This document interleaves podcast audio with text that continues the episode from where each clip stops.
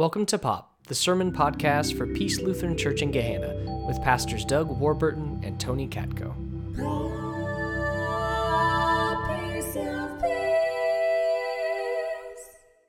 It's really good to be with you all today. I am so blessed to be, as we said, a member here at Peace.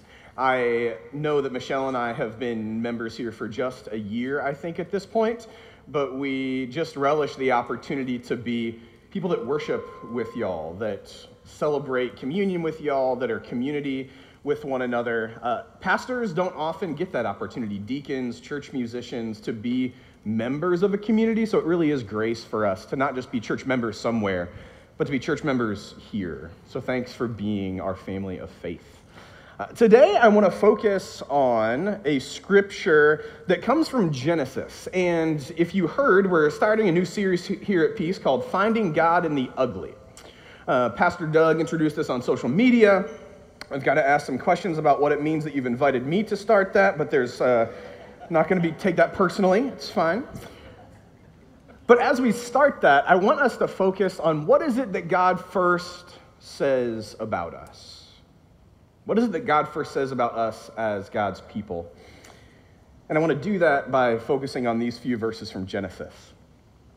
Now, God said, Let us make humans in our image, according to our likeness, and let them have dominion over the fish of the sea, over the birds of the air, over the cattle, and all of the wild animals on the earth, even all the creeping things that creep along the ground. So God made humans in his image. In the image of God, they were created. Male and female, God created them. Now, God blessed them and said, Be fruitful and multiply, fill the earth and subdue it. Have dominion over the fish of the sea, over the birds of the air, over every living thing that moves upon the earth. God said, See, I've given you every green plant that yields seed upon the face of the earth, and every tree with seed, you shall have them for food. And to every beast of the earth, and the birds of the air, and everything that creeps on the earth that has the breath of life, I have given every green plant for food. And it was so. God saw that everything he had made was very good. And there was evening, and there was morning, the sixth day. This is how the heavens and the earth were finished in all their multitude. On that sixth day, God finished the work he had done, and he rested on the seventh day from all the work he had done. So God blessed this seventh day and hallowed it because on this day, God rested from all the work that had been done in creation. One of the joys about being 40, like six, maybe 47 days into a new call as the executive director for our outdoor ministry network here in Ohio is that we are so close to creation, that we get to connect to the earth in a way that is similar. Maybe just a touch of what we hear about in these first verses of Genesis.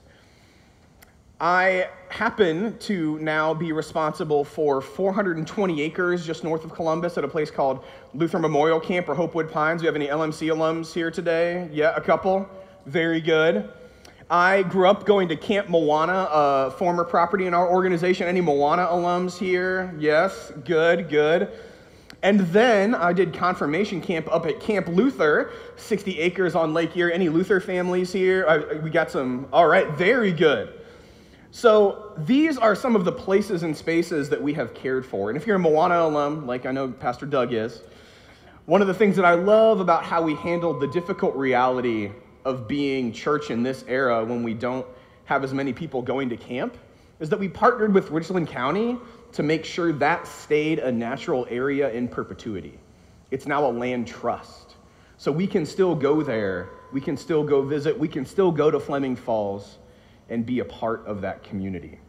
That's one of the wonderful things about this work is that we are stewarding God's gifts in the midst of the beauty of creation. And if it starts to rain, it's not going to, never mind, it's not going to start to rain. But I really do have to admit, when, when I heard that Pastor Doug and Pastor Tony invited me to preach on this day when we are launching a series called Finding God in the Ugly. I wondered, uh, were you trying to say something about me? Like, finding God in the ugly. Yes, even this guy, right? Now, I know that wasn't their intent. We don't, we don't body shame here at Peace Lutheran Church. And besides, we all know Pastor Doug would love to have my hair, right? So, I, I digress. Excuse me. That's the best thing I've ever heard. So, and I'm sure it's a bit of a weird scripture to lead this off, right? There's nothing truly ugly in this scripture. We see the wonder that God created us, that God created us and gave us a divine image, that God gave us responsibility to care, that God invited us to rest, that God looked at us and said, You are very good. There's no ugliness in that. That's the joy, I think, of being in this kind of ministry that I'm in, but also of being in a place like this, that we have an opportunity, whether it's through the Peace Pig Out in a couple of weeks, whether it's through the different kinds of work that we do with bed brigades or other kinds of things that are constantly connected to telling people, you are good. God has said, you are good, that you are loved, that you are valuable, that you have a place here just as you are. To paraphrase a few verses from later in Genesis, I think the wonder of this work, whether it's at camps or in our congregations, is that we get to invite people to walk with God in the garden in the cool of the day. Long before the ugliness entered the world, God walked with people in the cool of the day in the garden so, whether it's the garden that is here or the gardens that we have up north, we can invite people and tell them, You are good, and there is beauty all around you. But of course, we all know that's a needed ministry because of how ugly some parts of the world really are. Anyone know what the Pacific Gyre is? Does ring a bell to you? So there is a garbage patch, an island of garbage in the Pacific Ocean that's twice the size of Texas. There's pollution from cars and factories and wildfires. How many of y'all have seen smog from Canadian wildfires, even again just in the last few weeks? Animals and plants alike suffer from factory farming techniques. There's lasting impacts from things like cancer and nuclear meltdowns and mass extinctions. And Doug and Tony are asking, why did we invite this guy to preach? It's so depressing. How do we find God in the midst of all that ugliness? How do we find God in the midst of all this ugliness? And before I can answer that question, I start to get a little bit of anxiety in my own life. Sidebar, I love that this Peace, family conversations coming up around the realities of anxiety. That's such a great gift and needed for Christians in particular to confront those things from a faith based but also affirming care kind of perspective. I take manufactured serotonin every day of my life, and it is a great, great thing. But I digress. The reality of that anxiety for me comes in in looking at all of those ugly things that I mentioned and how we, how we, humanity, have contributed to those things. How our action or inaction, our care or our carelessness has made these things worse. Our use of too many resources or our misuse of resources. Sometimes we see that we are forced to live with the ugly impacts of our own action. Maybe that's just me. It's not y'all. It's just me, I think. And sometimes we are forced to live with the ugly impacts of someone else's decisions that we were never a part of. Now, to be clear, I am not denying the positives in human development, right? I want to say that there are technological advances that have made my life just incredibly full. I don't think I, there is anything more satisfying for me than a good book a spicy bourbon, and a hot tub, right? Like, those are wonderful things for me. And the mass production of those things also has its impacts that I have to wrestle with, that I have to wonder about. The real challenge, I think, is we go too quickly from thinking about responsibility to shame. Does anyone here like feeling shame? Good. Two services in a row, and I don't have to call anyone a liar. This is very nice. Shame is such a profoundly dangerous experience because it takes the good of responsibility of admitting that, you know what, I do have a role in this, and I have a role that I can play to fix it. To all of a sudden saying, oh, I have lost my value because I've contributed to something ugly that I've lost my worth because I've contributed to something ugly, that I have lost my belovedness because I've contributed to something ugly. Dear friends, those are lies from the devil and nothing less. We do not lose our belovedness when we fall short. We do not lose God's favor because we fail. Because as Genesis reminds us, it's before we ever do an ounce of work that God looks at us and says, You are very good. Think about that reading again. What happens? God creates humanity. God tells humanity what life is going to be like. God says, You're very good. And then what happens? The Sabbath. Rest before humanity does a single thing, God invites them to rest in the truth that they are good. What if we lived that? What if we embraced? I think maybe one of the challenges for us, why it's so hard to find God in the ugly, is because we don't embrace the rest that God offers to us to remind ourselves that we are good. In the introduction to the sermon series this week, Pastor Doug made mention of the fact that we have a propensity, that we have an experience of finding God in those ugly places, even though we don't expect it. We wonder what that's all about. From my perspective, I think it's because when we encounter those ugliest of situations in life, they do what Sabbath is already supposed to do, which is stop us in our tracks.